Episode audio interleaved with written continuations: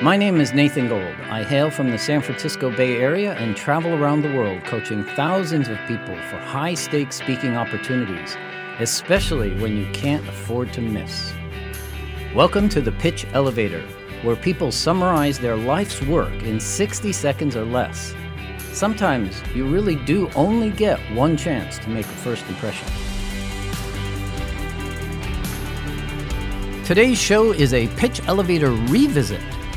We had a chance to sit down again with Camilla from Savitude. If you haven't yet heard her episode, please go back and listen now. Three months ago, Camilla pitched her business Savitude to help people find better fitting clothes through better technology. She was nervous at first, and we didn't meet the real Camilla until partway through the pitch. Let's find out how her business has been developing since the pitch elevator. Let the pitch elevator begin. Today, fashion brands ignore eight of nine women's body shapes and proportions when they design and manufacture clothing, and it's a $50 billion problem. To address all women, Savitude re engineers diversity into the fit solution using visual recognition and machine learning. Rather than treat the problem at the point of sale, Savitude's approach is to solve the problem at the design and the collection building stage, where 44% of the problem originates. I'm Camilla Olson, and I founded two predictive modeling companies with good exits. I went on to earn a master's in fashion design, and uh, as I ran my e commerce label, I realized the top three problems in the industry returns, an hourglass focus, and a vacuum in understanding how to marry um, fashion uh, design with body shape. And so Savitude was born by marrying these two fascinations of mine fashion and predictive modeling. What about traction? What's happened? Tell me about your pivot and how things have changed since the last time before I give you feedback on that. That was better. You gave me lots of credibility statements. I am still missing more proof points. Proof points. Like, don't you have some traction going on right now? Well, indeed. Actually. But you may not be able to mention the names by names. I don't know yet, but some names I can. Tell me, tell me a um, little bit about what what's happened since the last pitch to this pitch in terms of traction? Because you, if I'm not mistaken, you had a pivot, didn't you? We had a major pivot. Talk to me about that. Yeah, I didn't. Uh, last time I was here, we got hung up in describing the pivot. So this time I wanted to ignore the pivot and okay. just be at the pivot um, and ignore where we were um, and be where we are. I mean, that's a good thing to do. So, since we are here where we are, it's like we have been, we're now arrived in a river with a current. I like that. So, uh, things have been going much better for us. Um, we're in what two and a half accelerators and a development program with a major corporation. Plus, I have a customer advisory board that's very active. We're in the NASDAQ Milestone Makers Accelerator Program, which has been tremendous. The WXR plus Verizon 5G Accelerator, which also has been tremendous. And we're observers in the Springboard uh, Accelerator in New York. Mm. So WXR got us introduced to Verizon, and which they immediately invited us into their development program with Samsung and 5G. And in two weeks, we are part of their showcase with in 5G. So my engineers were in New York this week working with the Verizon engineers transporting our technology onto the Samsung handheld device so that on the 22nd of October, we can show to the world our technology uh, that has never been described live. And what will they see? Can you describe it to me now? Obviously, we're on we're on radio, but can you describe yeah. it? Yeah. So what we can show are inspirational images that are with or without fashion in the images, and about a minute twenty seconds later, new designs, new original designs will start appearing on the screen. Based on who's looking at it, that person, will they will it be for that person, or is it more of a demo? Uh, it is based on what the inspiration was put in the machine in the oh. instrument, and that is the action. But built underneath that, the environment on which that is built is um, constraints for the brand DNA to keep the designer within the brand understanding. Mm-hmm.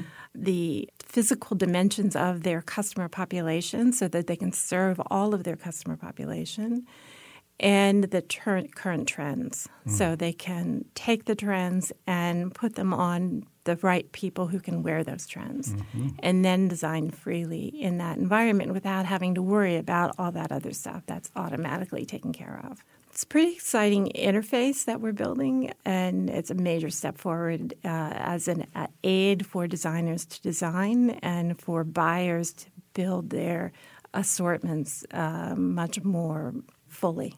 I love that you're going back to this in a way to the source and starting at that mm. end of things to make it easier for the people that want to buy those products to be able to find something that fits them. Yeah. Or to one day be able to order it specifically for them, but not have to pay custom prices like you have to today. Yeah, it is. It's really exciting to see what we can do. Um, when we show it to people on our customer advisory board, they're very interested, very excited about it. And so we have some major companies talking with us about it. So it's, it's you know it's a river with a current. I like that. Now, tell me a little bit more about these customer interactions you've been having. What is what's typically the response of these customer advisory people that you have? Like when they see it for the first time and they hear the, this new pivot and approach that you're using your technology for, how do they react? It takes a while to understand what we're doing because it's a kind of a head twist. Um, fully, it's complicated, but people are understanding it, and they're like, "I need to go back and talk to people about this because they it's definitely resonating, um, and it definitely solves a problem that people aren't solving, and we can save a lot of time and save a lot of money doing this. Clearly." So then, the question that I have immediately is if those people are going to tell their other people what mm-hmm. they heard you say, but yet it's a little bit complicated for them to understand it. Mm-hmm. How confident are you that they can carry your message mm-hmm. to, internally, and what do you hope that they say? Well, yeah, that has been the issue is putting together the right paperwork, the right presentation to express what we're saying. So we can say the pitch is one thing, but mm. putting that into the concrete, here's what it is and here's what it looks like, has been a real challenge because no one has done anything like this before, and yes. you know we got to start. But we're we now have things on paper that we can show people. That's why we did the customer advisory board because we had to talk to people. Is this will this work for you? Does this seem right? Mm-hmm. And every time we show it to someone, they really like it. Um, okay. So w- it's an iterative conversation. And for me, this has been really helpful because in our old iteration of the company, I was trying to sell a product and I was failing. Whereas now I'm consulting with people and solving a problem mm. and I'm succeeding. That's a major distinction that everybody listening needs to back up and play again. Because that right there, Camilla, is the secret between getting the right kind of feedback from the people you're talking to versus a head nod or a BS response, which is, hey, nice, that's good, come back, blah, blah, blah, blah. So I hope that you continue down that path and that everybody listening realizes that that is one of the biggest changes in how your mindset is when you go out to talk to your mm. customers or people that hopefully one day can give you the kind of input or advice to help you on your journey. Yeah, right. It's true. Like one person on our advisory board started saying, Well, I really want you to talk to designers about this is the CEO of a big company I want you to talk to our designers about this. And I said, Why? What about? And she says, You know, about doing a demo. I said, Wait a minute. I promised you I wouldn't sell. And she says, Yeah, but I want to try this. And I'm like, I promised you. She's like, No, we want to do this. I, okay, okay.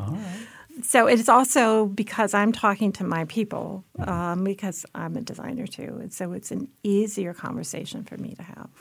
Okay, but I, I, I don't want to let this go because it's really important, and mm-hmm. I feel compelled to want to help you with this, whether we get this solved right now or in the near future. But we still you still haven't given me an answer that I feel other people can carry your word of mouth mm. without the paperwork, without the slides, without five minutes to explain? So the answer is that we can solve the problem at the source rather than treat the problem downstream. So we can solve the problem before it starts.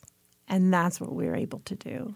So is and, that the message that you're believing that these people will carry up to their yeah, yes. beautiful? Yes, that's the message that we're giving. Okay. Yeah. Then you have it. You have it. That's mm-hmm. that's great. Because the danger is that they can't re-explain it in a way that in just 30 seconds or even one sentence. But what you just did there is like right there. That's close. And then they'll say, "What do you do? How do you do that?" And right. then we say, "That's perfect." Then we can do that. That's perfect. If you say before you go to the how, they should either know why you're doing it, and then of course mm-hmm. the next step in Simon Sinek's Golden Circle is how you do it. Mm-hmm and then that's your application and all your technology and the 5G and everything. And then the what are the results which are coming. As soon as people start implementing, oh, that's right. that's coming. Right. Right. Well, that's so exciting. You have a wildly big smile on your face right now. It feels like uh, it feels like you've made a real jump and a real progress in the way you've been able to get traction from just people wanting to know more and inviting you into accelerators. I mean, when you get invited into accelerators, most of them you're not paying to be in anyway. So there's a reason they want you there. It's more than just having another company. In these this day and age, there's so many startups, so they're having to be very particular and specific about who they bring into the programs now. So, so congratulations. I don't know how you keep things straight with two and a half accelerators plus a business plus you know, wow, that's that's a lot. I'm getting a lot of good advice. All right. what would you say is your best advice that you've gotten in the last couple of weeks that you, that has really helped you come to this point? Is there one thing in, in mind or a couple things you could share? The hardest thing for me to do was realizing that I had to focus. We had, when I was here before, we had four products. Mm-hmm. And I was convinced we could do that. And so the first thing I did was, and I set about testing to see which baby was going to be the strongest. And in preparing for that test, naturally they fell into two products. And then I realized I had to choose between these two, and one was treating the problem and one was solving the problem. And even before I tested, was, there was my answer.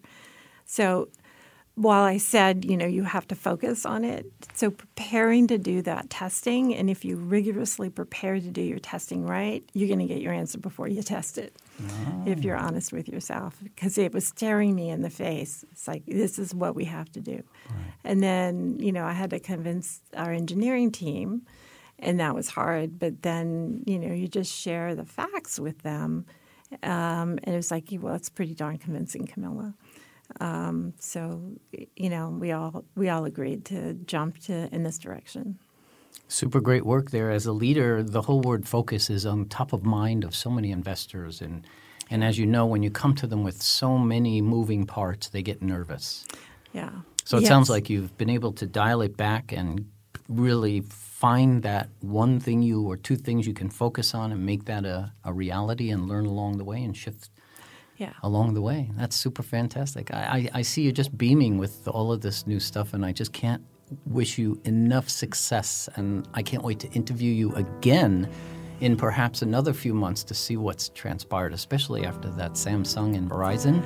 Oh boy, I bet that's going to be some video ops during that conference. Yeah, that's going to be fun. We're looking forward to it. Yeah. Well, thank yeah. you very much. Thank you. Thanks so much. You're welcome. Bye.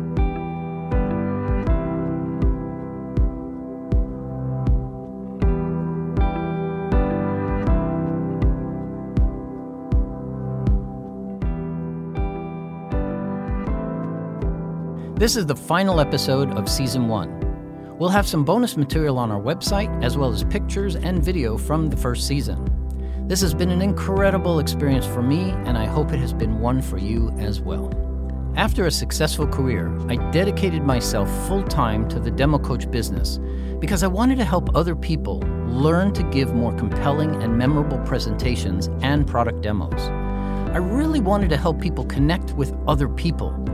And that's what good pitching is it's not transactional, it's about building relationships. I thank you, our listeners, for giving us part of your day and for giving us a chance to connect. If you or someone you know wants to be part of the Pitch Elevator Season 2, please contact us at hello at thepitchelevatorshow.com or visit our website. If you're interested in hearing more from me, you can find my book, Harnessing Your Speaking Anxiety, on the Amazon Marketplace or on my website, democoach.com.